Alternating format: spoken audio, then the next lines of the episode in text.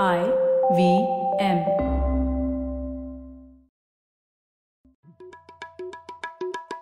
भाई हम हिंदुस्तानियों को बतियाना बड़ा पसंद है। बंगाली में अड्डा, उड़िया में खोटी, कन्नड़ा में हरटे और हिंदी में पुलियाबाजी। इस कला के लिए हमारी हर भाषा में एक शब्द है। तो प्रणय और मैं तो अक्सर मिलकर पुलियाबाजी करते ही रहते हैं। हमने सोचा कि आपको भी इसमें शामिल कर लिया जाए।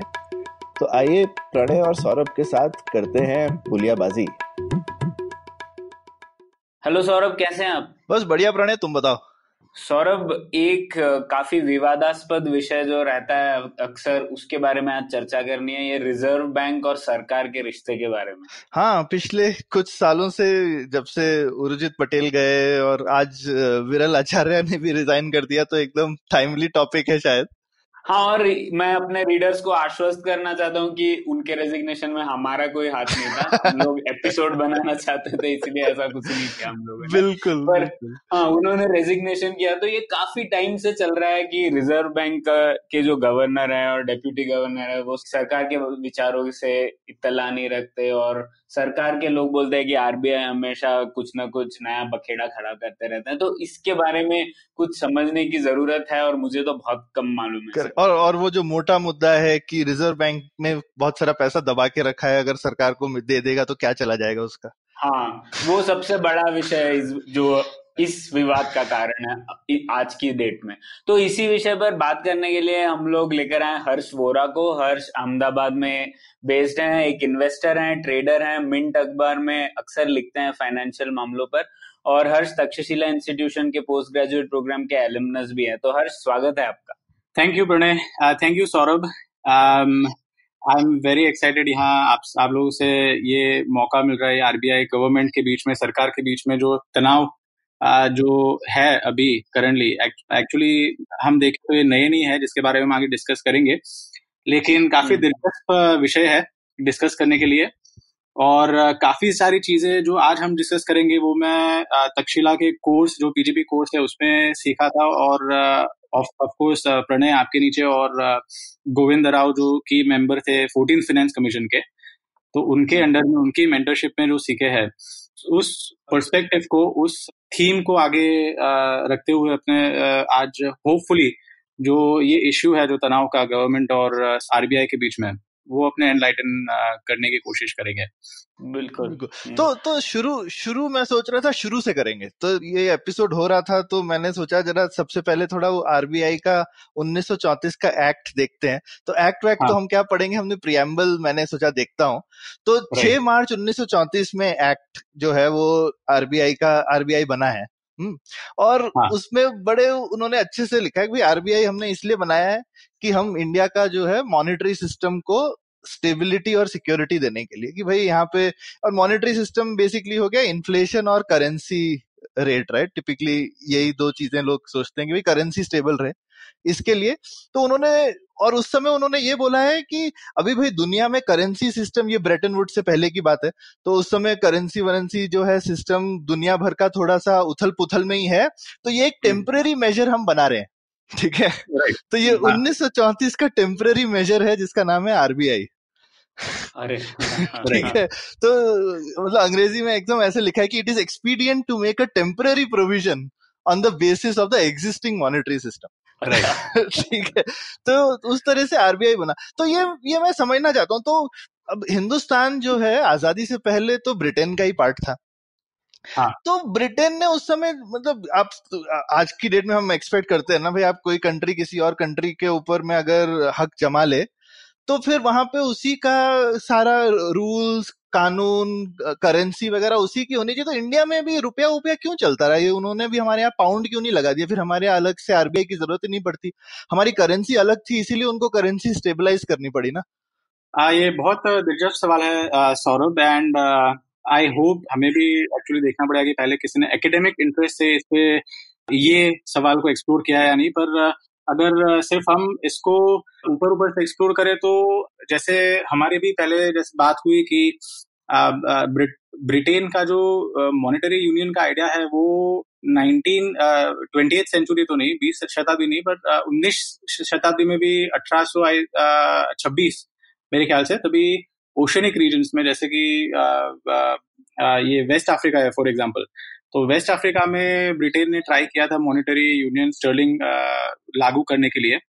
उसके बाद उन्होंने ब्रिटिश इंडिया में भी अठारह सौ साठ तक उन्होंने आ, सोचा था थोड़ा कि भाई इंडिया में भी लागू करे या नहीं, पर आ, शायद मे बी एडमिनिस्ट्रेटिव रीजंस के कारण से या इंडिया के, जैसे प्रणव ने बोला कि इंडिया के कल्चर आ, काफी डिफरेंट हो जाता है और इंडिया में ऑलरेडी रुपया चल रहा था तभी, तो उस कारण से शायद कंक्लूजन पे वो लोग आए हो कि हमें शायद जरूरत नहीं है ब्रिटिश इंडिया में अभी। आई थिंक आपके कुछ थॉट्स इस पे? पता नहीं, मुझे भी मतलब अटकलें ही हैं कोई, मुझे पता नहीं कि उन्होंने सोच समझ के ऐसा किया है या ए, एक तो सोच समझ ऐसे भी हो सकती है कि भाई दो इकोनॉमी, और इंडिया बहुत बड़ी इकोनॉमी थी, ऐसा तो नहीं है कि कोई छोटी सी कंट्री थी जिसके ऊपर कब्जा कर लिया ब्रिटेन ने आके, तो एक बहुत बड़ा इकोनॉमी था ऑलरेडी, इकोनॉमिक सिस्टम चल रहा था, तो भाई जब आप आए हो जो चल रहा है चलने दो, है ना, मतलब ऐसे ही एक कंट्री को ऑक्यूपाई करना कोई छोटी मोटी बात तो है नहीं, तो जब चल रहा है जो जो चीज ठीक से चल रही है आप सिर्फ ऊपर से उस पर कब्जा कर लो, उसको पूरा का पूरा उथल पुथल करने की क्या जरूरत है। दूसरा मुझे लगता है एक प्रैक्टिकल रीजन ऐसे भी हो सकता है कि अगर आप दो बड़ी डिफरेंट टाइप की इकोनॉमीज में करेंसी सेम कर दें तो इन्फ्लेशन जो है दोनों कंट्रीज का बहुत फर्क होगा, जैसे यूरोपियन यूनियन में होता है, राइट, एक ही करेंसी है, अलग अलग टाइप की कंट्री है, हाँ। तो ग्रीस और जर्मनी में एक ही करेंसी होने से काफी दिक्कत हो गई।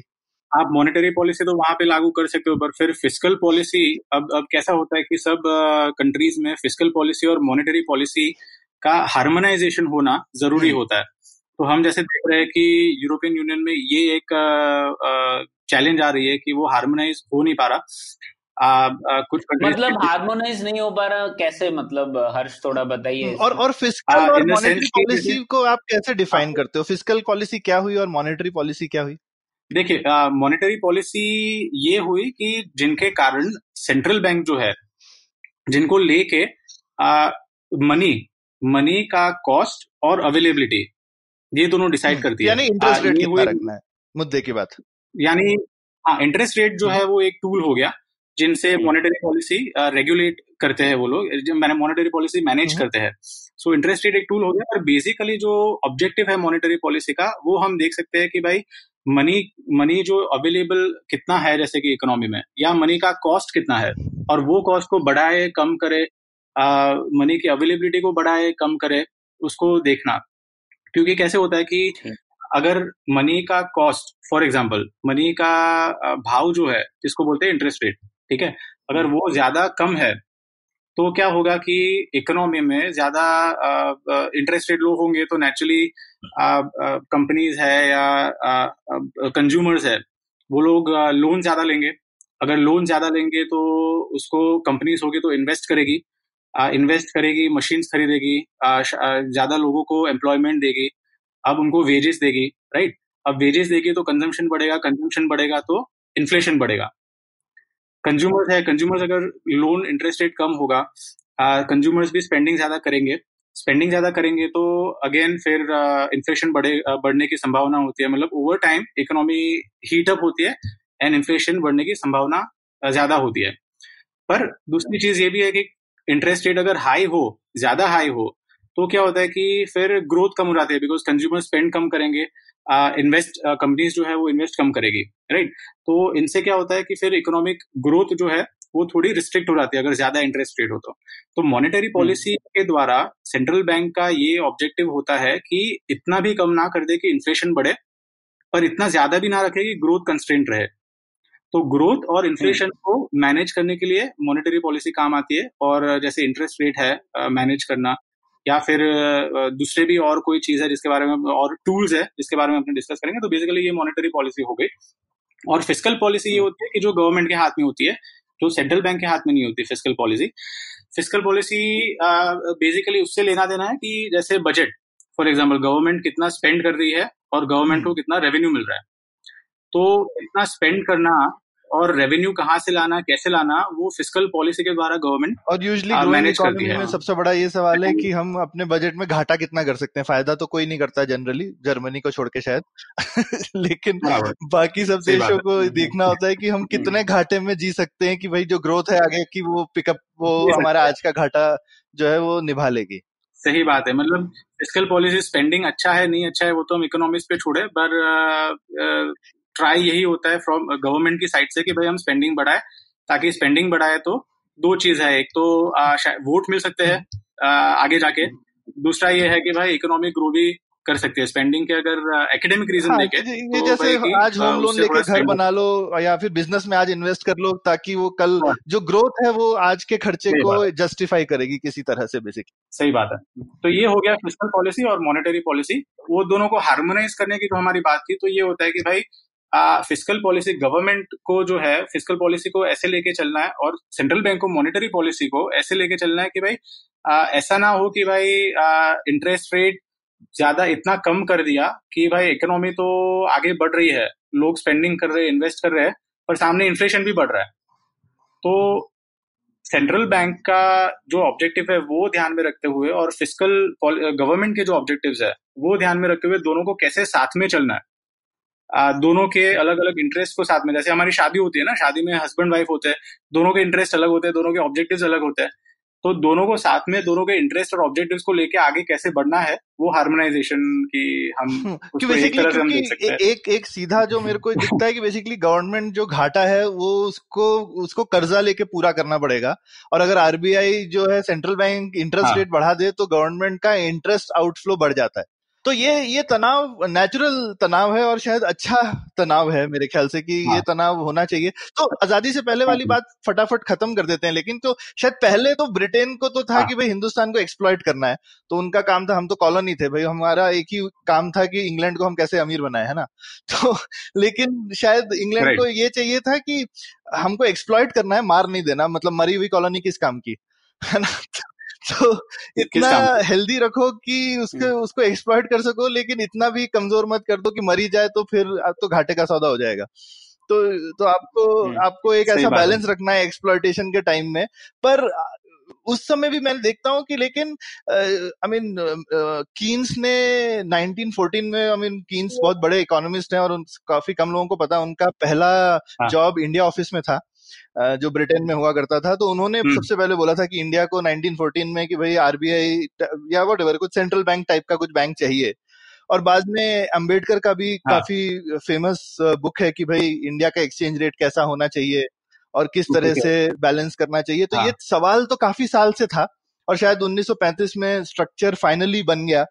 और और मुझे काफी इंटरेस्टिंग चीज लगती है कि ऑल्दो हम कॉलोनी थे, लेकिन जैसे ही एक इंस्टीट्यूशन बनता है तो फिर उसके बाद वहां पे अपने आप एक ब्यूरोक्रेसी वगैरह सब बन जाती है जो कि अपने इंस्टीट्यूशन की इंटरेस्ट को प्रोटेक्ट करना चाहती है, है ना। और पोस्ट वर्ल्ड वॉर टू जैसे जो ब्रिटेन वुड्स कॉन्फ्रेंस हुई, वहां इंडिया की अपनी रिप्रेजेंटेशन थी।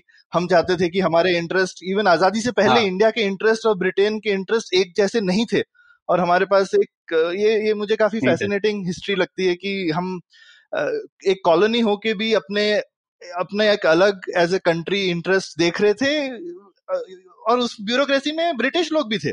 तो एक ब्यूरोक्रेसी का अपना ही वेग होता है, ऐसा नहीं है कि उसमें सब हिंदुस्तानी लोग ही थे जो कि इस तरह से इंडिया के इंटरेस्ट देख रहे थे। लेकिन लेकिन आजादी के बाद अब जो है right.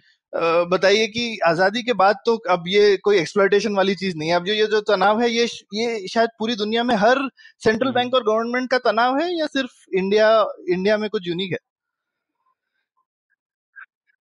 ये एक्चुअली सौरभ हर सेंट्रल बैंक का दुनिया में तनाव रहता है, एंड इसमें कोई नई बात है नहीं, क्योंकि हम देखें तो आरबीआई और गवर्नमेंट दोनों के ऑब्जेक्टिव्स पहले से अलग रहे हैं।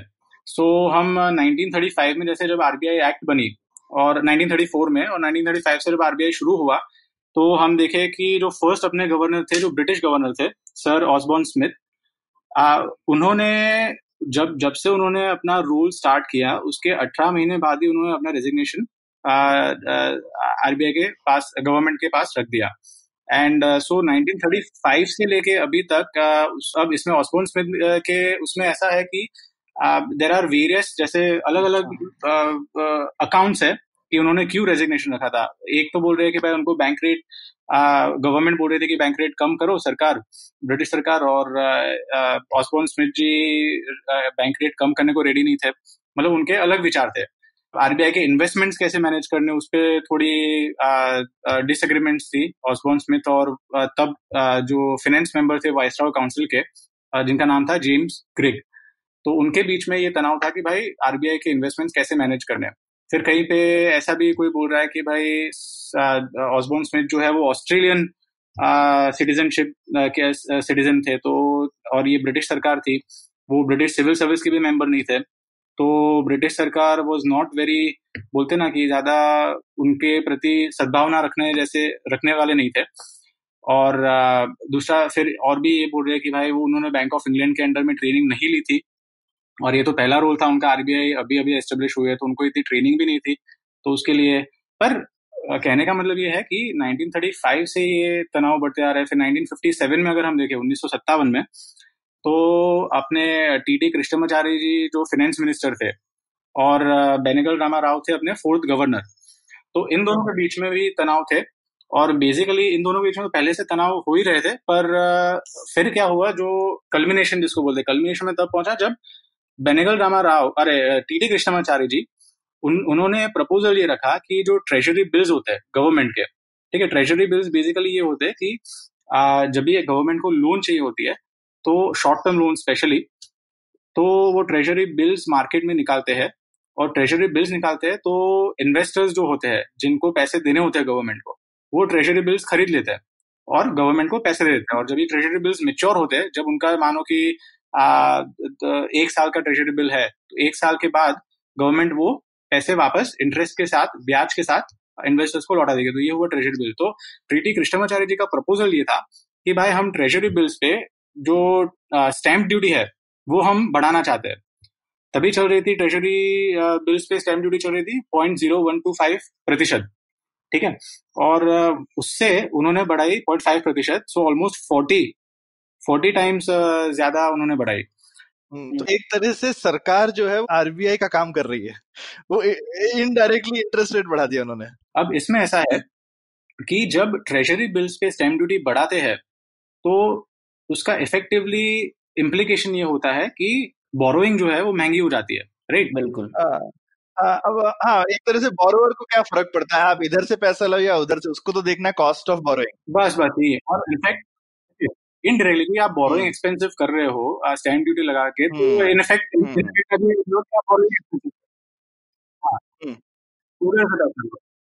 अब बेनगल रामा राव ने बोला कि भाई ये तो गलत है, आप हमारा काम आप कर रहे हो तो हमारी क्या जरूरत सर। और ये तो नहीं, पॉइंट फाइव परसेंट तो बढ़ा है, which was forty times, forty time ज्यादा था उससे। अभी पॉइंट फाइव से वन परसेंट करने की बात थी, एक प्रतिशत ज्यादा है, मतलब ऑलमोस्ट एटी टाइम्स बढ़ाने की बात थी। तो दिस वाज इक्विवेलेंट, जब तभी जो बैंक रेट था वो थ्री पॉइंट फाइव चल रहा था, तो इफेक्टिव अगर बैंक रेट देखें तो थ्री पॉइंट फाइव से फोर परसेंट, मतलब ऑलमोस्ट पॉइंट फाइव परसेंट बढ़ाने की बात थी। तो और टी डी कृष्णमाचारी जी ने तो पार्लियामेंट में भी ये बोल दिया था एक टाइम पे कि भाई हम लोग यू नो इनफैक्ट इनफैक्ट एक मॉनेटरी पॉलिसी का इसको इम्पैक्ट देना चाहते हैं, मॉनेटरी पॉलिसी का इम्पैक्ट देना चाहते हैं। और ये कल्मिनेशन था जब बेनगल रामा राव, और आई थिंक ये जो uh, uh, तनाव था ये वर्स था uh, इंडिया के हिस्ट्री में, मॉनेटरी पॉलिसी की हिस्ट्री में। उसके बाद भी काफी हुए, के आर पुरी जैसे है बारह ट्वेल्थ गवर्नर, तो वो जो अपॉइंट हुए थे इमरजेंसी के टाइम, उसके बाद उन्होंने uh, जनता पार्टी गवर्नमेंट जब आई तो उन्होंने स्टेप डाउन किया। Uh, फिर आर एन मल्होत्रा जो थे सेवनटीन गवर्नर, उन्होंने भी स्टेप डाउन किया जब गवर्नमेंट चेंज हुई और एस वेंकटरमन गवर्नर आ गए थे। देन अभी रिसेंटली अगर हम बात करें तो सुब्बराव और प्रणब मुखर्जी के बीच में भी तनाव हुए थे काफी चीजों को लेके। प्रणब मुखर्जी का क्या है कि थोड़े ऐसे रिकमेंडेशंस भी थे uh, कि एक super regulator, for example super regulator माने कि जैसे आरबीआई है, सेबी है, ये वो अलग अलग रेगुलेटर्स है, उनको कोऑर्डिनेट और मॉनिटर uh, करने के लिए एक सुपर रेगुलेटर बिठाया जाए। तो सुब्बराव को इससे uh, एक डिसएग्रीमेंट था।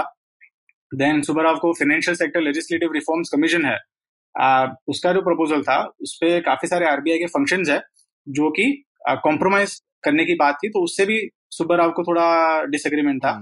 और इस डिसएग्रीमेंट से प्रणब मुखर्जी को उन्होंने लेटर भी लिखा था जिसमें कोट करे तो उन्होंने ऐसा बोला कि भाई appearance of autonomy is sometimes as important as autonomy itself. मतलब आप जो ये बात कर रहे हो, यू नो you know, ये भले ही आप पेपर में ऑटोनॉमी दे रहे हो हमें, पर जो हो रहा है उससे अपीयरेंस भी जो है ऑटोनॉमी का वो कॉम्प्रोमाइज हो रहा है, और वो अपीयरेंस मार्केट के लिए इन जनरल काफी इम्पोर्टेंट है.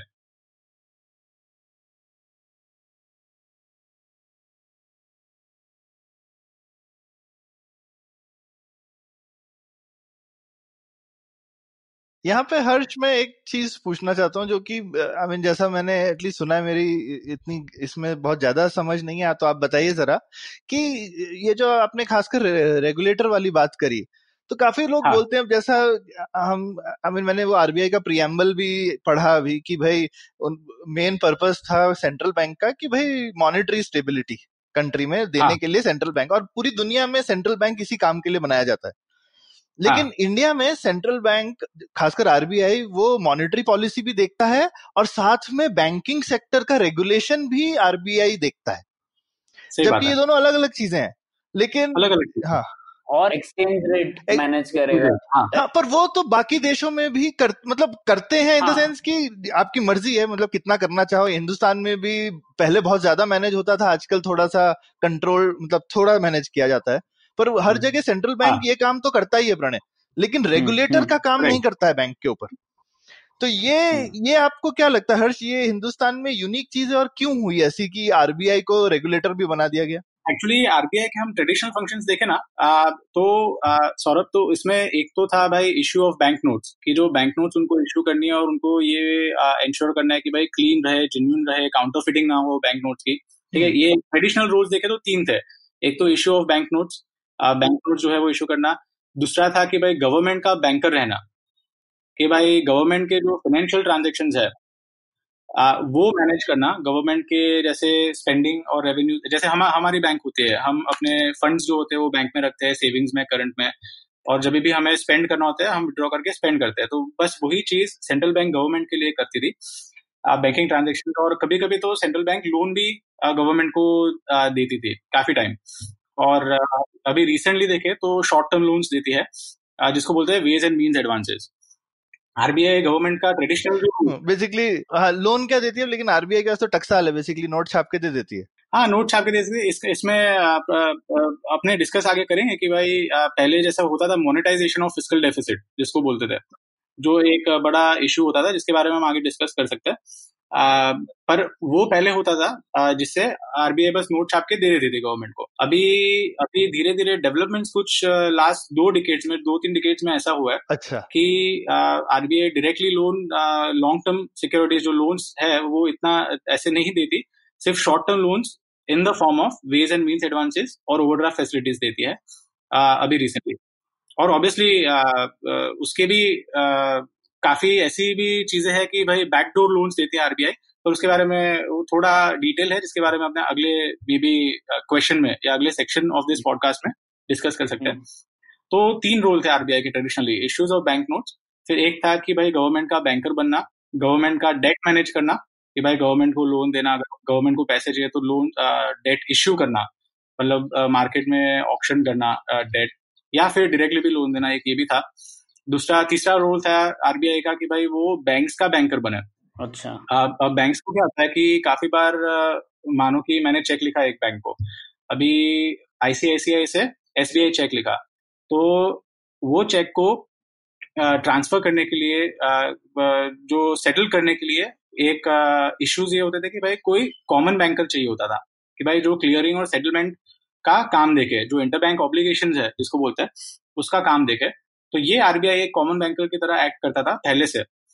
आ, जैसे बोलते हैं कि CRR rate, cash reserve ratio, मतलब बैंक्स को काफी बार डिपॉजिट्स भी अगर रखनी हो, खुद की डिपॉजिट्स, तो आरबीआई के पास रखती थी. आरबीआई उसको भी, वो रेट को भी मैनेज करता है कि भाई अभी क्या है, अभी चार परसेंट चल रहा है सीआरआर, कैश रिजर्व रेशो, तो चार परसेंट सब कमर्शियल बैंक्स को आ, चार परसेंट उनकी जो डिपॉजिट्स है, उनकी आ, जो आ, ये लायबिलिटीज है, वो लायबिलिटीज का चार परसेंट उनको आरबीआई के पास रखना. Uh, ये भी था कि भाई अगर बैंक्स के पास लिक्विडिटी ना हो, कोई बैंक्स के पास, तो सिस्टमिक इश्यू ना हो रहा है, उसके लिए आरबीआई वो बैंक्स के लिए lender of the last resort जिसको बोलते हैं, लास्ट रिसोर्ट, मतलब अगर बैंक्स के पास लिक्विडिटी ना हो और कहीं और से लिक्विडिटी अरेंज नहीं हो रही, तो आरबीआई क्या करेगा, बिकॉज वो सेंट्रल बैंक है और बिकॉज uh, बैंक uh, में रन ना हो, बैंक uh, अगर uh, बंद हो जाए तो सिस्टमिक इश्यू हो सकता है, उसके लिए लेंडर आरबीआई लेंड करती थी बैंक्स को, जो बैंक ये सब इश्यूज से फेस कर रही हो। तो ये तीन इश्यूज, तो तीन रोल्स इनिशियली थे आरबीआई के। फिर क्या हुआ, फिर आफ्टर इंडिपेंडेंस आरबीआई को ये भी थोड़ा, आरबीआई का सिग्निफिकेंस ये भी बढ़ गया कि भाई इकोनॉमी में सेविंग्स की जरूरत थी, कैपिटल फॉर्मेशन की जरूरत थी, तो आरबीआई थोड़ा उसका भी, उसमें भी आरबीआई का थोड़े रोल्स बढ़ते गए। नाइनटीन नाइंटी टू के बाद तो फिर क्या हुआ कि सो पहले नाइनटीन नाइंटी टू के पहले की बात करें तो आरबीआई, बिकॉज इंडिया की इकोनॉमी सोशलिस्ट थी, राइट, एंड सोशलिस्ट में ये था कि एवरीथिंग वाज कंट्रोल्ड, जिसको बोलते हैं लाइसेंस, परमिट, कोटा, राज।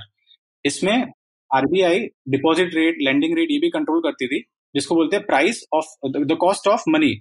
जो हमने पहले बात किया था कि भाई मॉनेटरी पॉलिसी का ये भी एक ऑब्जेक्टिव है कि कॉस्ट ऑफ मनी रेगुलेट करना, तो आरबीआई ये भी डिपॉजिट uh, रेट है, लेंडिंग रेट है, ये भी आफ्टर इंडिपेंडेंस ये भी थोड़ा मैनेज करना शुरू कर दिया जब सोशलिस्ट डायरेक्शन थी इकोनॉमी की। तब फिर नाइनटीन नाइंटी टू के बाद क्या हुआ कि लिबरलाइजेशन हुआ।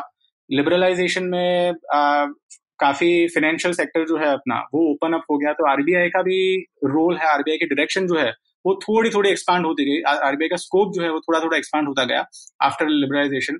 फिर जो प्रणय आप बात कर रहे थे कि भाई फाइनेंशियल रेगुलेशन की बात आ गई, सुपरविजन की बात आ गई कि भाई बैंक्स को लाइसेंसेस मिलने लगे धीरे धीरे, तो बैंक्स की भी जैसे साइज बढ़ती गई धीरे धीरे, जैसे बोलते हैं ना कि प्राइवेट सेक्टर की साइज बढ़ती गई, प्राइवेट बैंक्स की साइज बढ़ती गई, तो ये भी एक जरूरी हो गया कि वो बैंक्स, ताकि सिस्टमिक इश्यू ना बढ़े, मानो कोई बैंक फेल हो गया या कोई बैंक अपने डिपॉजिटर्स के पैसे लौटा नहीं पाया, तो ये भी इश्यू हो गया कि वो डिपॉजिटर्स के जो पैसे है उसको कैसे सिक्योर करना। तो उसके लिए जैसे बोलते हैं कि डिपॉजिट इंश्योरेंस स्कीम जो है। तो ये सब हर्ष बाकी देशों में भी ऐसा ही होता है क्या कि जो सेंट्रल बैंक होता है वो ये सारे काम भी करता है, बैंकों को, banking sector, basically banking sector की हेल्थ भी, ना कि सिर्फ करेंसी की हेल्थ, Right. Uh, लेकिन बैंकिंग सेक्टर की हेल्थ का जो बीड़ा है वो भी सेंट्रल बैंक का होता है। ये हर जगह ऐसा ही होता है क्या? नहीं, हर जगह नहीं होता है ये, एक्चुअली कुछ कुछ देशों में है, पर इंडिया में ये थोड़ा ज्यादा है, और ये अभी भी आउट फॉर डिबेट है कि भाई आरबीआई को इतने सारे रूल्स अदा करने चाहिए या उसको कम कर देना चाहिए, क्योंकि आरबीआई के लिए भी ये थोड़ा डिफिकल्ट हो रहा है। जैसे अभी हम देख रहे हैं कि बैंकिंग सेक्टर में भाई इतने सारे इश्यूज चल रहे हैं, एनबीएफसी सेक्टर में इतने सारे इश्यूज चल रहे हैं, तो आरबीआई का एक फोकस है कहाँ है या नहीं है, यू नो। अब इसमें ऑब्वियसली दो sides, two side of the coin है, पर डेफिनेटली ये एक चैलेंज तो है आरबीआई के लिए कि भाई आरबीआई ये रोल अदा कर पा रहा है या नहीं, गिवन इट्स स्कोप, क्योंकि और करना भी चाहिए कि नहीं, करना भी चाहिए कि नहीं, कि भाई पहले तो ट्रेडिशनल तीन फंक्शंस थे, अब फाइनेंशियल रेगुलेशन, सुपरविजन भी आ गया, उसके बाद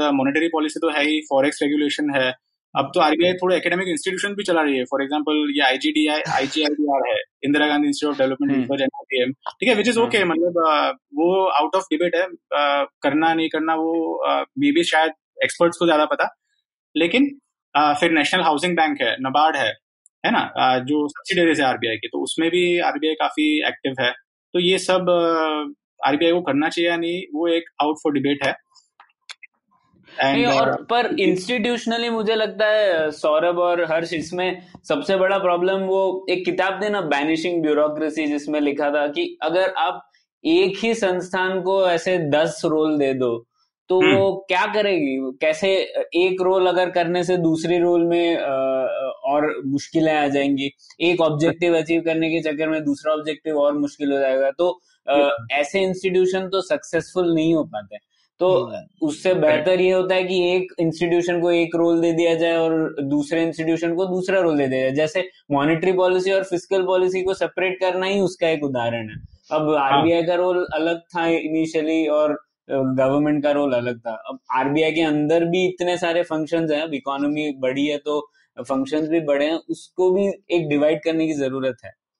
राइट right. जैसे कि हम बात करें डेट मैनेजमेंट, फॉर एग्जांपल अभी डेट मैनेजमेंट का सेपरेट uh, एक सेपरेट इंस्टीट्यूशन होने की भी अभी काफी मीडिया में बात uh, काफी सालों से हो रही है कि भाई आरबीआई को डेट मैनेज करना चाहिए या नहीं, आरबीआई की जो गवर्नमेंट uh, की जो बोरोइंग्स है वो आरबीआई को मैनेज करनी चाहिए या नहीं।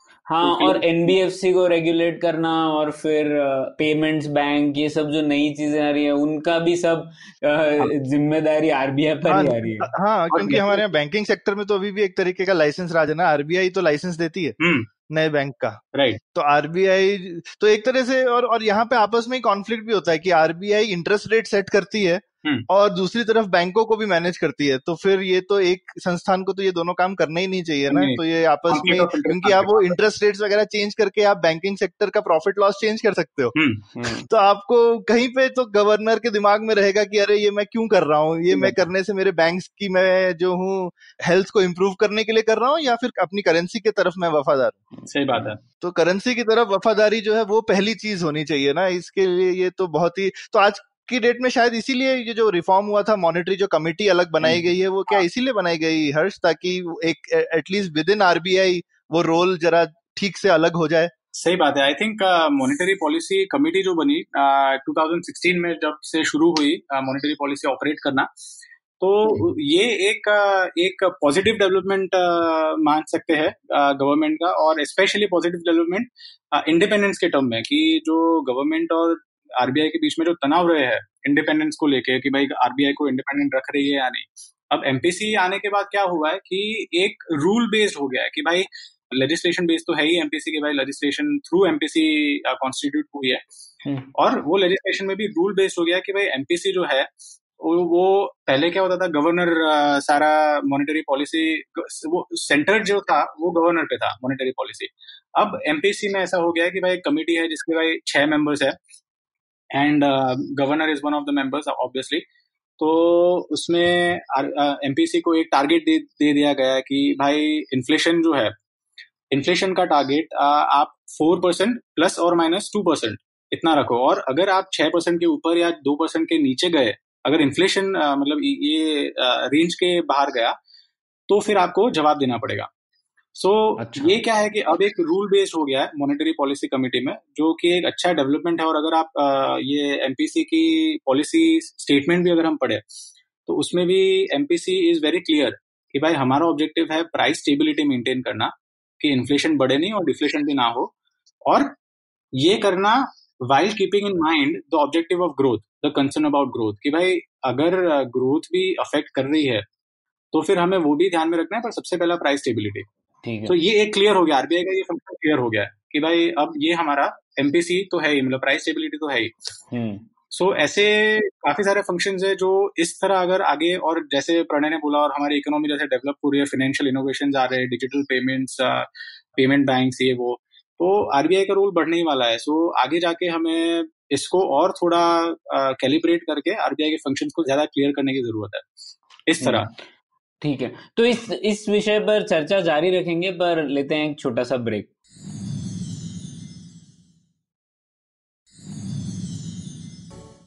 हाँ, तो अब आ जाते हैं जो मुद्दा अभी तनाव का कारण बना हुआ है सरकार और रिजर्व बैंक के बीच में, और वो है कि सरकार को कितना पैसा मिलना चाहिए आरबीआई की तरफ से। तो उसको समझने के लिए पहले हर्ष हमें थोड़ा ये रिजर्व बैंक का बैलेंस शीट क्या है, उसमें क्या क्या पुर्जे हैं, ये थोड़ा बताइए जिससे हमें थोड़ा समझ में आए। प्रणय, समझने के लिए तो बेसिकली मुद्दा मेन ये है कि सरकार बोल रही है आरबीआई से कि तुमने बैलेंस शीट में बहुत पैसा दबा के रखा है, थोड़ा हमको दो, ऐसा ना? हाँ, सो ठीक है। और आरबीआई बोल रहा है मैं नहीं दूंगा, तो ठीक है। तो अभी हाँ, हर्ष बताओ। एक तरफ ऐसा हो रहा है कि आ, सरकार को अपना फिस्कल डेफिसिट जो है उसका एक टारगेट सरकार ने सेट किया हुआ है कि भाई तीन पॉइंट चार परसेंट रखना है ऑफिशियली। अब तीन पॉइंट चार परसेंट रखने के लिए सरकार सारी चीजें ट्राई कर रही है, भाई टैक्स घटाना, स्पेंडिंग कंट्रोल करना, ये वो, डिसइन्वेस्टमेंट करना कंपनीज का, ठीक है, हर तरह से रेवेन्यू बढ़ाने का और खर्चा कंट्रोल करने का ट्राई कर रही है, ऐसा बोल सकते हैं, या या ऐसा करना चाहिए, करना चाहिए पता नहीं कर रही है, राइट। मतलब पॉलिटिकल इकोनॉमी के जो इश्यूज है उसको ध्यान में रखते हुए बेसिकली क्या है कि अपना रेवेन्यू बढ़ाने की ट्राई कर रही है सरकार, और रेवेन्यू बढ़ाने के लिए काफी सारे इश्यूज उन्होंने ट्राई किए। अभी बजट भी आ रहा है जुलाई फिफ्थ को, तो इश्यू ये है कि भाई पैसे आगे चाहिए तो कहाँ से लाए।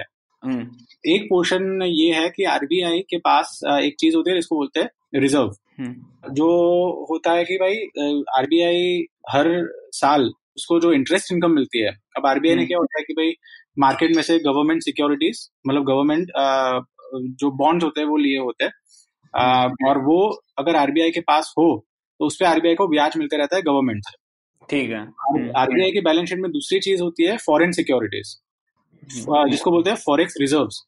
हाँ, ये ये वो वाला रिजर्व है जिसकी वजह से हम रिजर्व बैंक और रिजर्व बैंक कहते हैं ना, राइट। हाँ, तो हाँ, अभी ये, ये क्या होता है कि ये जो फॉरेक्स रिजर्व होते हैं वो आरबीआई उस पर भी रिटर्न लाने की ट्राई करते हैं, इंटरेस्ट ब्याज लाने की ट्राई करती है। तो वो फॉरेक्स रिजर्व जो होते हैं वो आरबीआई सोचते हैं कि यार इसको कहाँ से अपने इन्वेस्ट करे कि उस पर एटलीस्ट रिजनेबल ब्याज मिले, ठीक है, जो आरबीआई को इंटरेस्ट इनकम में जाती है, आरबीआई को इंटरेस्ट इनकम मिलती है। तो भाई वो बैंक ऑफ इंटरनेशनल सेटलमेंट्स है या फॉरेन सेंट्रल बैंक्स है या कोई अदर फॉरेन कमर्शियल बैंक्स है, वहां पे इन्वेस्ट करके उसमें ब्याज मिलता है। अब ये ब्याज जो आरबीआई की इनकम है उसमें से माइनस होता है आरबीआई के सारे खर्चे, ठीक है, उसमें सीनियरेज आ गया कि भाई नोट प्रिंटिंग और ये सब जो बाहर मार्केट में लाने के जो कॉस्ट होते हैं, सीनियरेज रेवेन्यूज भी होते हैं पर उसके प्रिंटिंग और वो सब इलेक्ट्रिसिटी ये वो सारे जो एक्सपेंसेस होते हैं वो माइनस करके उनकी बचती है जो इनकम, ठीक है, वो इनकम में से वो कुछ जो पोर्शन है वो ट्रांसफर करती है कंटिंजेंसी रिजर्व में, अच्छा, या कंटिंजेंसी फंड जिसको बोल सकते हैं आप, बुरे समय के लिए पैसा, बस बुरे समय के लिए पैसा, सही बात है। आ, और भी कुछ थोड़े अलग अलग टाइप के फंड्स होते हैं जिसपे आरबीआई देती है, पर मेन तो ये है कंटिंजेंसी फंड जिसपे वो ट्रांसफर करती है।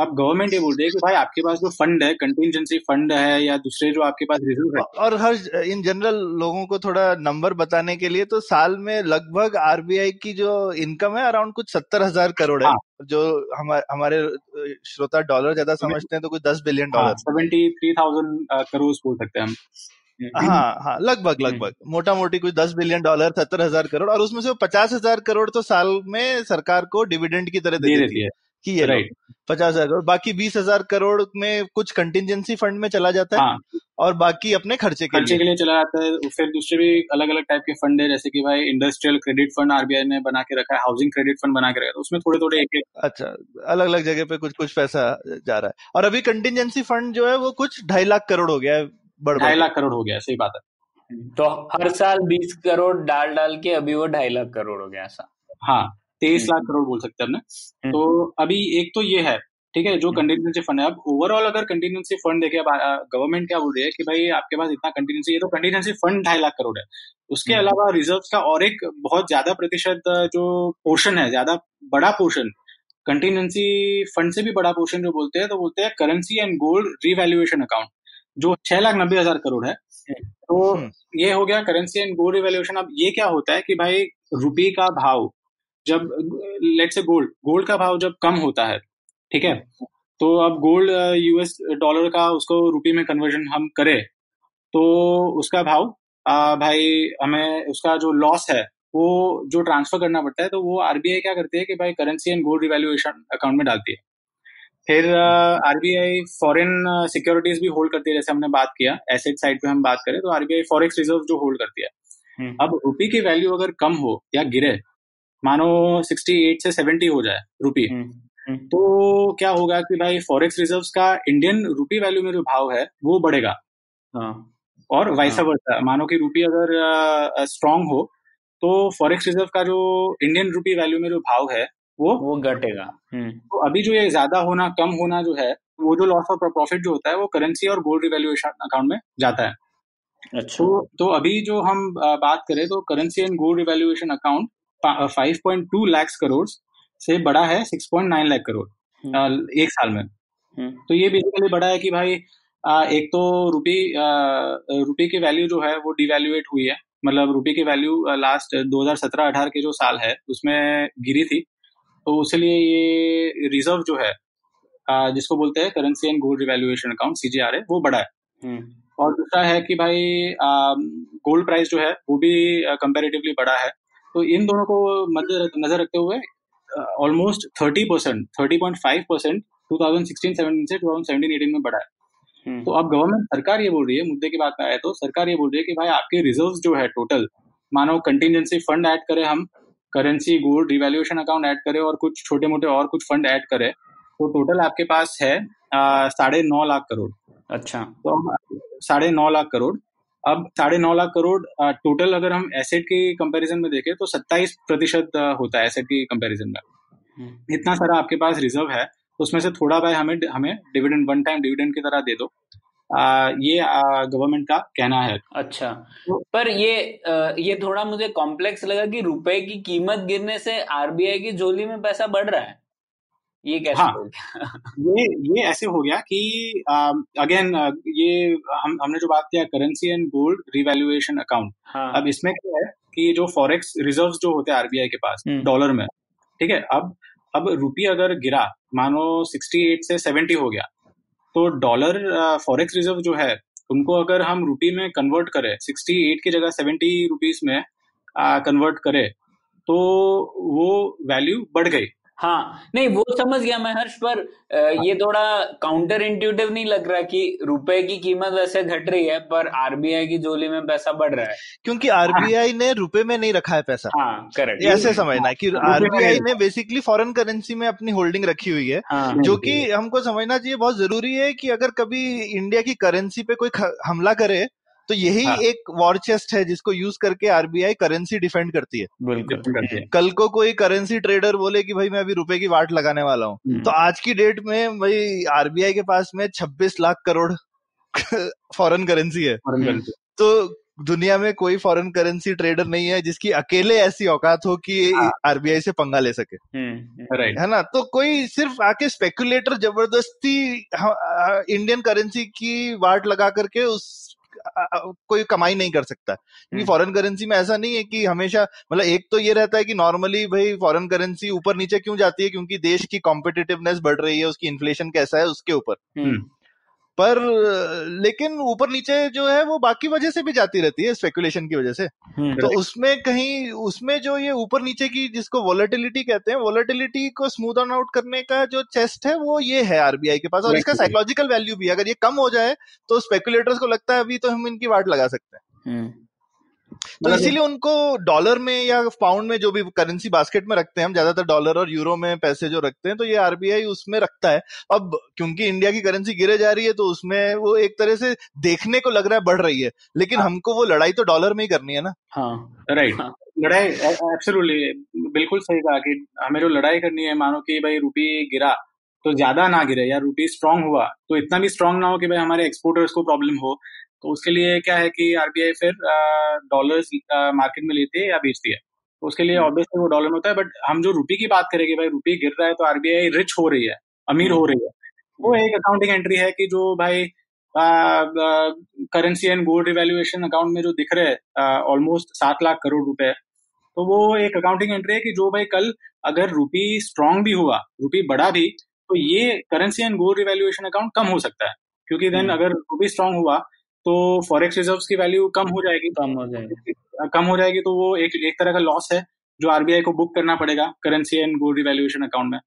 तो currency and gold revaluation account की वैल्यू कम हो जाएगी, तो इसीलिए काफी एक्सपर्ट्स जो है वो उनका सजेशन ऐसा भी है कि भाई रिजर्व्स जब हम काउंट कर रहे हैं तो आप बोल रहे हो कि भाई साढ़े नौ लाख करोड़ रिजर्व्स है आरबीआई के पास, पर उसमें से सात लाख करोड़ अगर हम देखें तो वो तो सिर्फ gold currency and gold revaluation account है कि भाई वो रुपये के रुपये की दिशा जो है, रुपये आगे बढ़ रहा है रुपये कम हो रहा है उस पर निर्भर है, और हाँ। वो तो कल सुबह उठ के रुपये गिर भी सकता है, अगर कुछ मानो मैक्रो इकोनॉमिक कोई इवेंट हुआ तो रुपये वो बढ़ भी सकता है कम भी हो सकता है।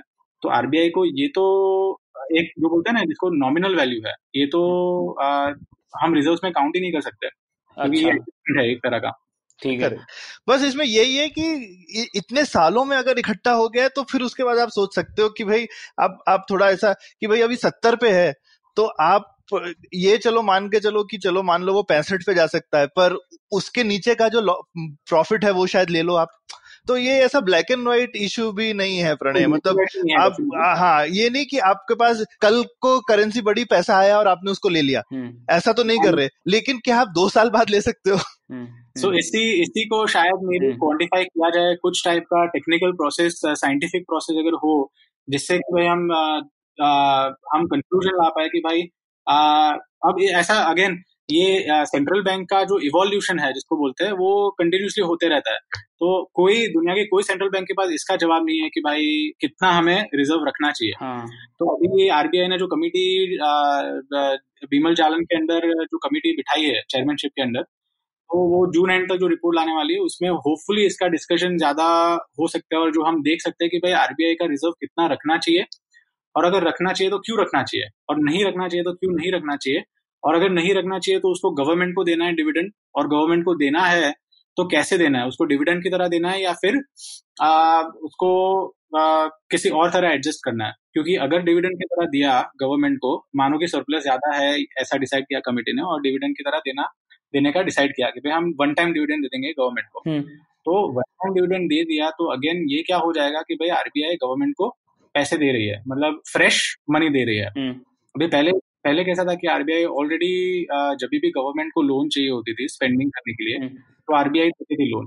जैसे पब्लिक फाइनेंस क्लास में हमने डिस्कस किया था कि भाई monetization of fiscal deficit, right, जिसमें कभी भी आरबीआई को फिस्कल डेफिसिट होता था, एक बैलेंस आरबीआई के पास बैलेंस मेंटेन करना पड़ता था गवर्नमेंट को, वो बैलेंस के नीचे अगर जाए तो आरबीआई क्या करती थी कि ऑटोमेटिकली उसको ट्रेजरी बिल्स में कन्वर्ट कर देती थी। अच्छा। ट्रेजरी बिल्स मतलब एक तरह से इसको सिंपल सरल भाषा में बोले तो लोन दे देते थे गवर्नमेंट गवर्नमेंट को आरबीआई। तो इस चीज को नाइनटीन नाइंटी सेवन के बाद इस चीज को कम किया गया और दो हज़ार तीन में एफआरबीएम एक्ट जो निकली उसके बाद भाई ये डिसाइड किया कि आरबीआई गवर्नमेंट को लोन नहीं देगी। मतलब प्राइमरी मार्केट में मानो गवर्नमेंट को लोन चाहिए, वो बॉन्ड निकाले मार्केट में तो आरबीआई वो बॉन्ड्स को सब्सक्राइब नहीं करेगी। अच्छा। आरबीआई ने सब्सक्राइब किया तो इसका मतलब ये हो गया कि आरबीआई गवर्नमेंट को लोन दे रही है, ऐसा हो गया।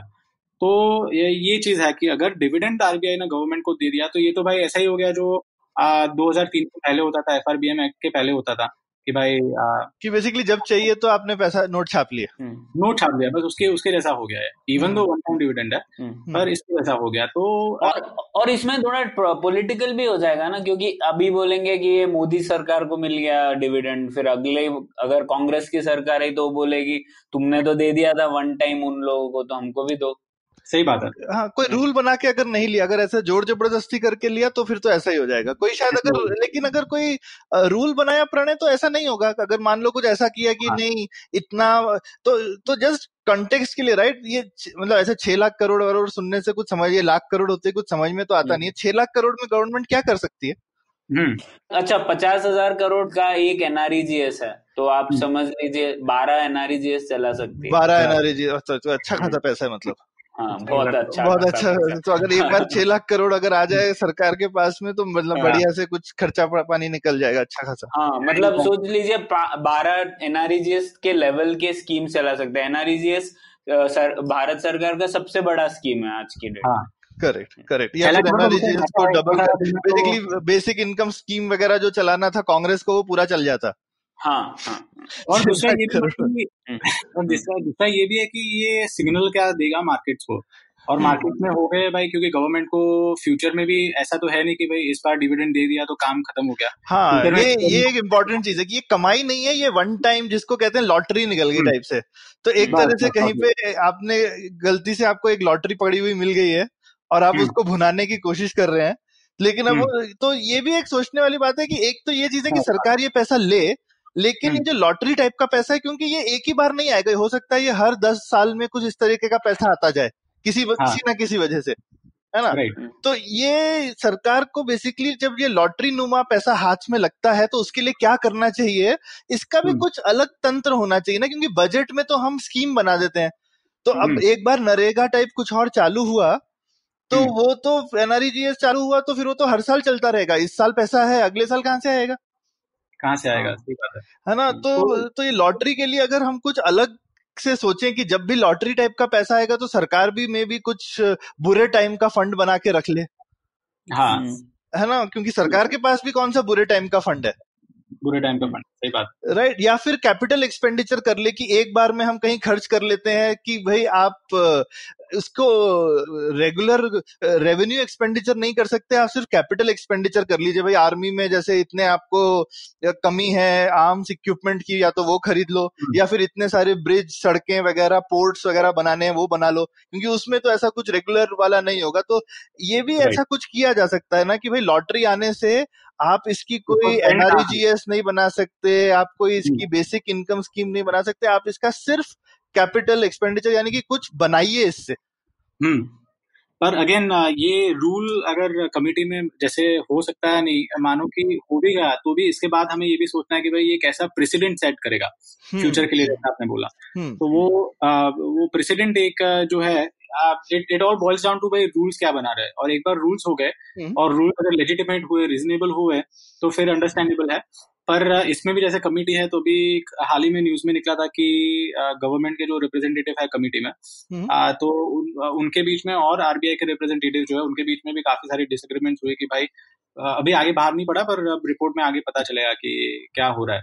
पर इसमें जस्ट थोड़ा अगर आगे हम गवर्नमेंट और आरबीआई के तनाव के बीच में बात करें तो विरल आचार्य, जिन्होंने आज आज या कल रेजिग्नेशन भेजा, उनका अक्टूबर में जो लेटर था या स्पीच थी उनकी, वो बहुत पढ़ने जैसी है, जिसमें उन्होंने एक चीज लिखी थी कि आरबीआई और गवर्नमेंट, ये दोनों की एक एक आरबीआई की तरफ से अगर हम आरबीआई का पर्सपेक्टिव देखें तो ये चीज है कि भाई आरबीआई और गवर्नमेंट का होराइजन जो है वो होराइजन बहुत डिफरेंट होता है। अब गवर्नमेंट होते हैं, गवर्नमेंट का बहुत शॉर्ट टर्म होराइजन होता है कि जैसे गवर्नमेंट पांच साल के लिए सोचेगी एक इलेक्शन से अगले इलेक्शन तक, पर आरबीआई को कम से कम दस पंद्रह बीस साल सोचना है। राइट, तो उन्होंने एग्जाम्पल उदाहरण दिया था टी ट्वेंटी और टेस्ट मैच का, कि भाई गवर्नमेंट को टी ट्वेंटी खेलते है और आरबीआई जो होती है उनको टेस्ट मैच खेलना पड़ता है। ठीक।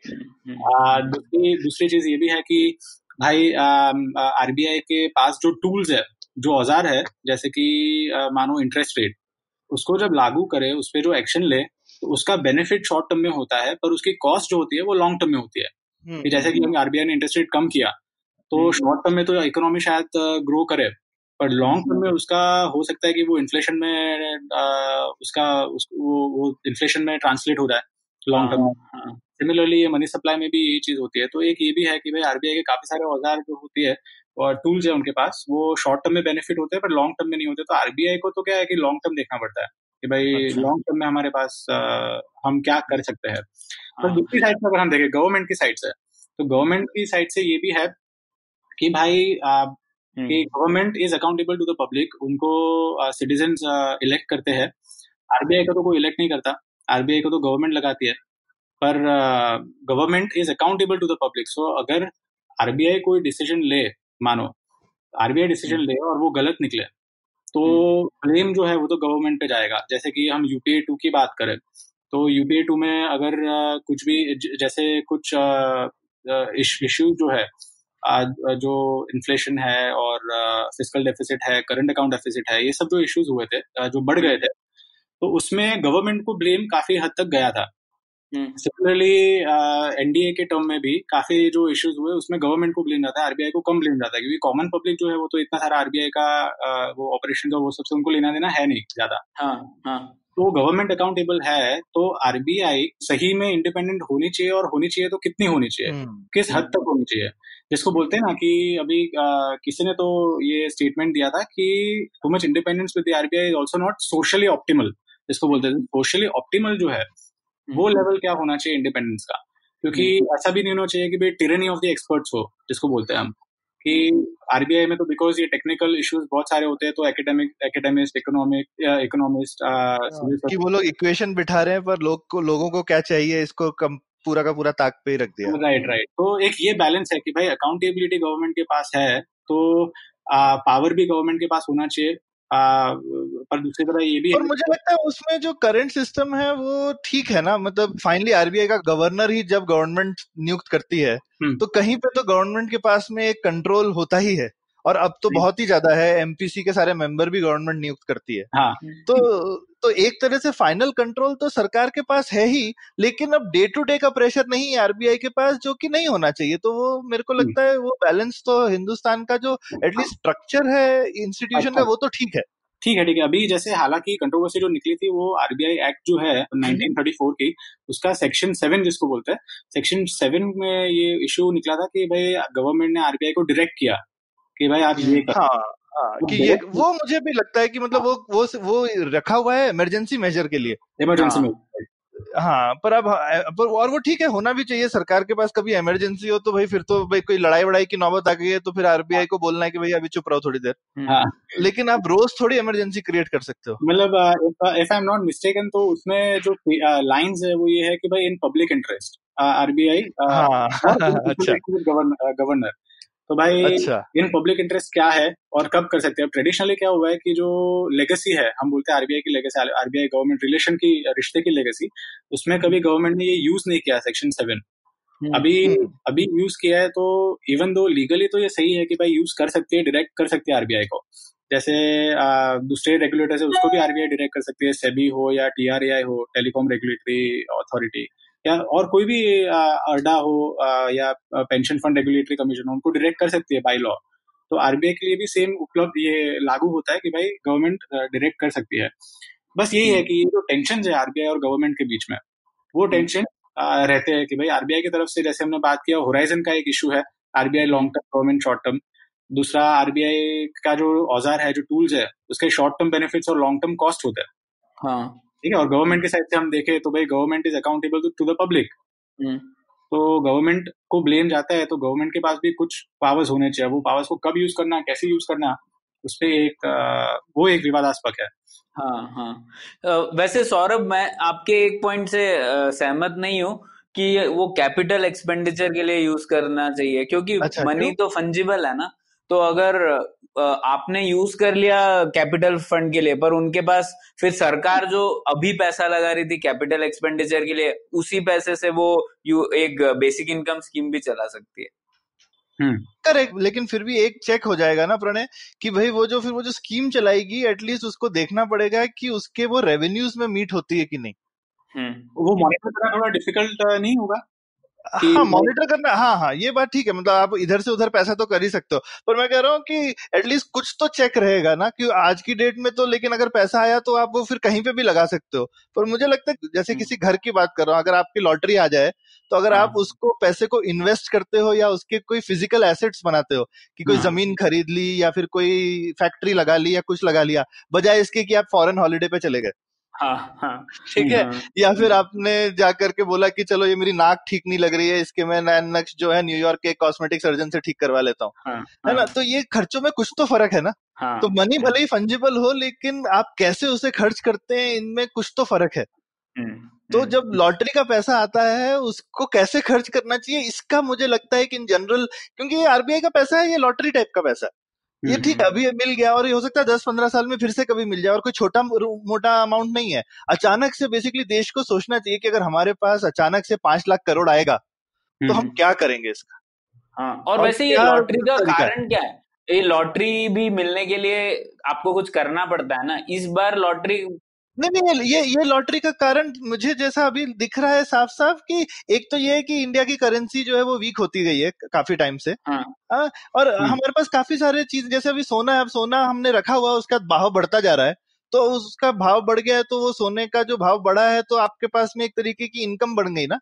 तो आपके पास कुछ अच्छे एसेट्स हैं जो कि जिनकी इनकम बढ़ गई। और एक और चीज है जैसे आपके पास कंटिजेंसी फंड है, तो आप हर साल कंटिजेंसी फंड में पैसा डालते हो सोच के कि इसकी जरूरत पड़ेगी, पर मान लो आपकी किस्मत अच्छी रही है और आपको बीस साल से कंटिजेंसी फंड नहीं यूज करना पड़ा, तो फिर एक तरह से आपके पास में आपने जो रिस्क के लिए पैसा रखा था अब आप वो यूज कर सकते हो ना।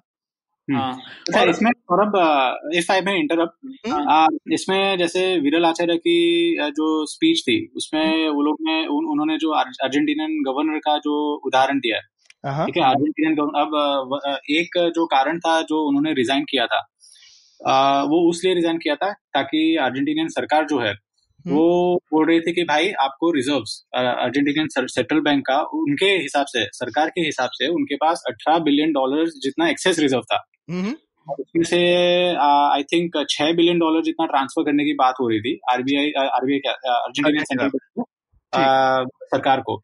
तो अभी गवर्नर चाहते नहीं थे कि भाई ये हो, आ, और उस लिए उन्होंने स्टेप डाउन किया। अब उन्होंने स्टेप डाउन किया, उसके आई थिंक दो महीने बाद की बात है कि आ, जो ये ट्रांसफर भी हो गए, सिक्स बिलियन डॉलर्स ट्रांसफर भी हो गए अर्जेंटीना सरकार को।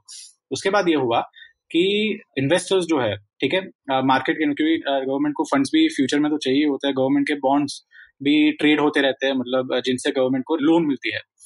तो अब ये बॉन्ड्स की भी कॉस्ट होती है, गवर्नमेंट को जो लोन्स मिलती है इंटरनेशनल मार्केट से, मतलब मानो फॉरेन इन्वेस्टर्स हो, फॉरेन uh, इंस्टीट्यूशंस हो, uh, या फिर डोमेस्टिक इन्वेस्टर्स uh, हो, ठीक है, हम हम भी पैसे देते हैं गवर्नमेंट को, लोन uh, देते हैं, तो इसकी एक कॉस्ट होती है कि जो कॉस्ट दो महीने पहले उन्होंने मॉनिटर किया वो बढ़ गया था ढाई परसेंट, मतलब ऑलमोस्ट uh, uh, उनकी जो कॉस्ट है वो ढाई परसेंट दो महीने बाद ही बढ़ गई थी।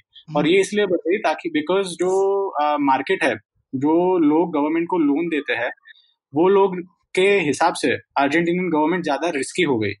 करेक्ट, वो और, और वो ठीक बात है कि मतलब इस हाँ। तरीके का ये एक एक थोड़ा सा अनप्रेसिडेंटेड टाइप का, ये नॉर्मल टाइप का स्टेप तो है नहीं, तो हाँ. बाकी पूरी दुनिया के जितने भी ट्रेडर वगैरह हैं वो लोग सोचेंगे कि यहाँ पे कुछ खून लग रहा है हमारे मुंह में तो हाँ. जैसे फॉरेन बोलते हैं ना कि इंडिया को फॉरेन इन्वेस्टमेंट की भी जरूरत है, एफडीआई हो, एफपीआई हो, जो भी हो, फॉरेन इन्वेस्टमेंट की जरूरत है। तो अब फॉरेन इन्वेस्टमेंट महंगा हो जाएगा, मतलब कोई भी, जैसे अर्जेंटीनियन की गवर्नमेंट के लिए ऐसा हो गया दो हज़ार दस के बाद कि भाई फॉरेन इन्वेस्टमेंट ही महंगा हो गया। करेक्ट। भाई गवर्नमेंट को पैसे चाहिए फ्यूचर में, तो वो मिलने के लिए ब्याज जो है वो ढाई परसेंट ज्यादा भरना पड़ेगा। तो ये जो हम सिग्नलिंग की बात कर रहे थे कि ये सिग्नलिंग इश्यू जो है, जो विरल आचार्य जी भी थोड़े कंसर्न है इसके लिए कि भाई वो सिग्नलिंग जो है वो बुरा पहुंच सकता है। पर अगेन uh, ये सब क्या है कि हम इश्यूज एक्सप्लोर कर रहे हैं। I think and let's hope कि जो कमिटी है जो जो रिपोर्ट जून नहीं, नहीं, हम, हम इसीलिए एक्सप्लोर कर रहे हैं ना ताकि कमिटी हमारी बात सुनेगी, हमें को तो पता है सब कैसे करना है। और एक और कारण में से हम लोगों ने डिस्कस नहीं किया, जो तेल की कीमत जो कम रही है पिछले कुछ सालों में, उसका कुछ फायदा हुआ होगा ना ये रिजर्व बनाने में हर्ष?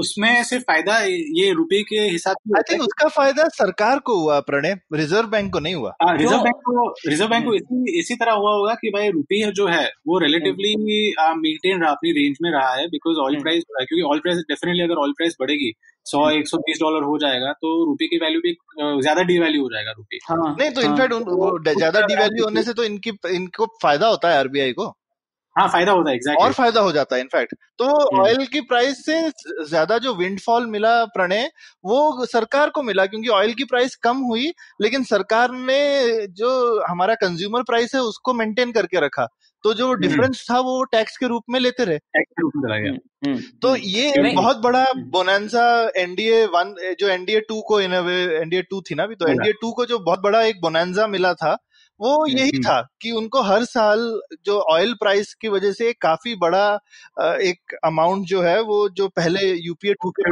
नहीं था वो उनको मिला, तो वो फिस्कल साइड में हेल्प हुआ, मॉनेटरी साइड में हेल्प नहीं हुआ। नहीं पर हर्ष जैसे अगर कीमत बढ़ गई तेल की तो हमारे फॉरेन एक्सचेंज रिजर्व से ज्यादा पैसे जाएंगे ना, ज्यादा डॉलर जाएंगे उसी उतनी मात्रा में ही ऑयल खरीदने के लिए।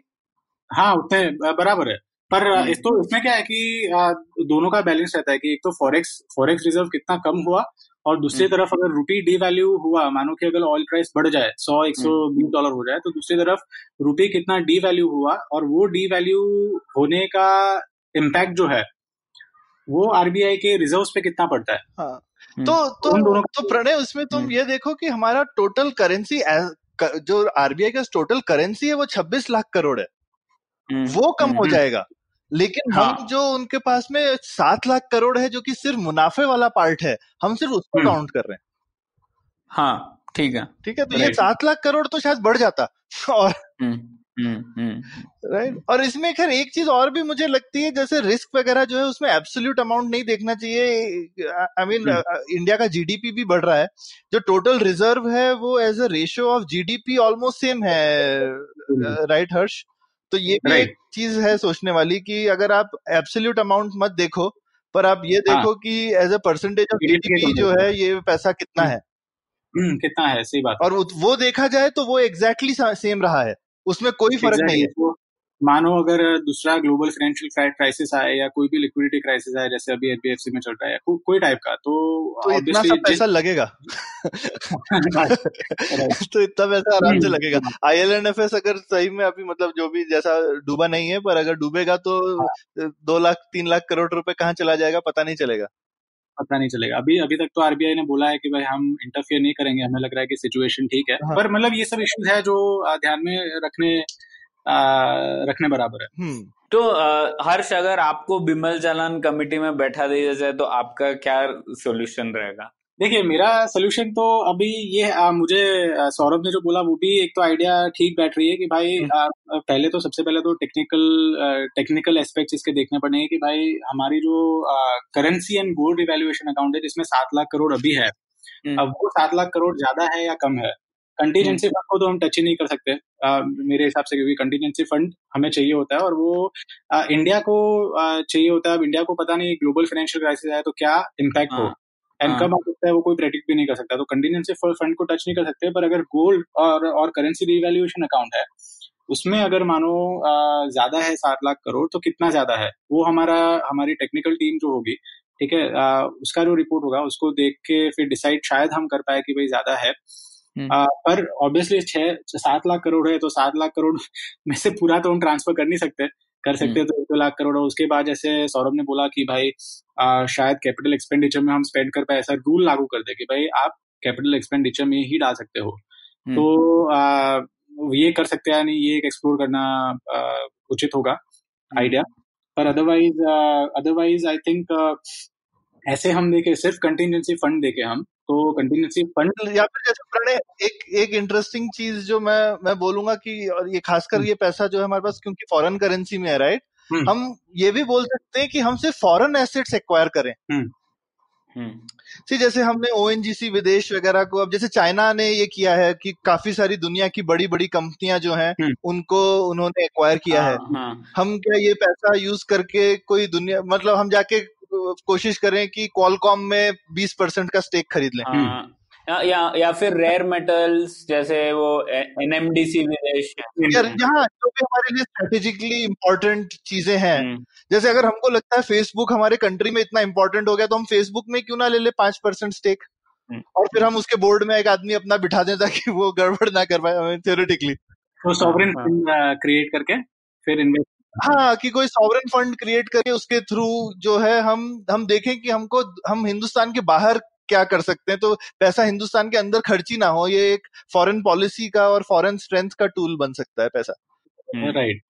सो आई थिंक इसमें कॉस्ट बेनिफिट एनालिसिस काफी इन्वॉल्व रहता है कि भाई आ, हम पहले बिकॉज लेगेसी ये है कि पहले कभी भी ऐसा इश्यू नहीं हुआ है कि भाई हम सरप्लस रिजर्व ट्रांसफर करें, Uh, इतना सारा सरप्लस रिजर्व, तो अगर हम ये पहला स्टेप ले पहली बार हिस्ट्री में तो इसका सिग्नल क्या हो सकता है मार्केट्स को, हाँ। ये सबसे सबसे इम्पोर्टेंट चीज है जो एक, और, और ये, ये और इसलिए सॉवरेन फंड वाला आइडिया जो है फिर वो शायद डिविडेंड देना भी ना पड़े, उसको किसी और स्पेशल स्ट्रक्चर के थ्रू राउट भी कर सकते हैं, हाँ, तो वो शायद जो है ऑप्टिक्स भी मेंटेन रहेगा। अच्छा, ऐसे भी सजेशंस है कि भाई अगर डिविडेंड दे तो ये भी एक रूल रख सकते हैं कि हम डिविडेंड तक मतलब एक रूल रखते हैं कि ये जो डिविडेंड हम आपको देंगे मतलब सरकार को देंगे वो आप सिर्फ अपना जो लोन है जो हमने ले रखी है उसको आप आ, मिटाने के लिए आप यूज करोगे। अच्छा, क्योंकि इंटरेस्ट पे आउट ही कंट्री का इतना ज्यादा है तो आप बेसिकली अपना हाँ। लोन कम कर लो पहले लॉटरी आने के बाद, जिसको घर के लिए भी बोलते हैं कि भाई पहले अपने लोन माफ कर लो लोन माफ कर लो तो ये भी एक रूल हो सकता है कि अगर भाई करना ही है तो ऐसे भी कर सकते हैं कि आप आप पेंडिंग में मत यूज करो, आप सिर्फ अपना लोन आप लोन कम कर लो तो आपके एटलीस्ट इंटरेस्ट पेमेंट्स कम हो जाएगी, तो वो तो एक्चुअली इकोनॉमी को काफी स्ट्रांग करने वाली चीज है। नहीं, और इंटरेस्ट पेमेंट जैसे आजकल की डेट में जो हमारी केंद्र सरकार है अगर वो एक रुपया खर्च करती है तो उसमें से सबसे ज्यादा हिस्सा मतलब पच्चीस पैसा उस एक रुपये में से सिर्फ इंटरेस्ट पे करने में ही जाता है पिछले लोनों का। अरे बाप रे, तो फिर तो ये बहुत ही अच्छा यूज है। अगर कोई लॉटरी आए तो सबसे पहले अपना इंटरेस्ट पे आउट तो कम कर लो कम कर लो ठीक है, और वो एक वन टाइम रिडक्शन है और उसमें मतलब ये कैपिटल वैपिटल और इन सब का चक्कर भी नहीं है, ये तो काफी सिंपल रूल हो गया। मोनेटाइजेशन ऑफ फिस्कल डेफिसिट का भी चक्कर नहीं है, हाँ। तो ये काफी सारे इंटरेस्टिंग दिलचस्प इश्यूज है जो कमिटी को देखने पड़ेंगे ये चीज। नहीं, नहीं, पर ये इंटरेस्टिंग चीज थी कमिटी, पता नहीं ये कमिटी का ये ये मुझे एक अच्छी चीज लगी हमारी डिस्कशन में। मैंने बाकी जगहों पे काफी ये इशू को पढ़ा तो बाकी सब जगहों पे मेनली ये डिस्कशन ये है कि सरकार कितना पैसा ले सकती है पर ये नहीं कि वो उस पैसे का क्या करे क्या करे। ये मेरे ख्याल से कमिटी का रेफरेंस भी नहीं है। कमिटी का टर्म ऑफ रेफरेंस यही है कि उसको कितना पैसा आरबीआई को कितना पैसा रखना चाहिए और नहीं रखना चाहिए, लेकिन मुझे तो लगता है ये ज्यादा जरूरी चीज है कि हमको पहले सरकार को बताना चाहिए तुम पैसा खर्च कैसे करो, क्योंकि पैसा एक बार मिल गया उसको तो फिर तो वो कुछ भी करती रहेगी। अगर सोच समझ के खर्च करें तो लो ना पैसा, फिर क्यों ना लो।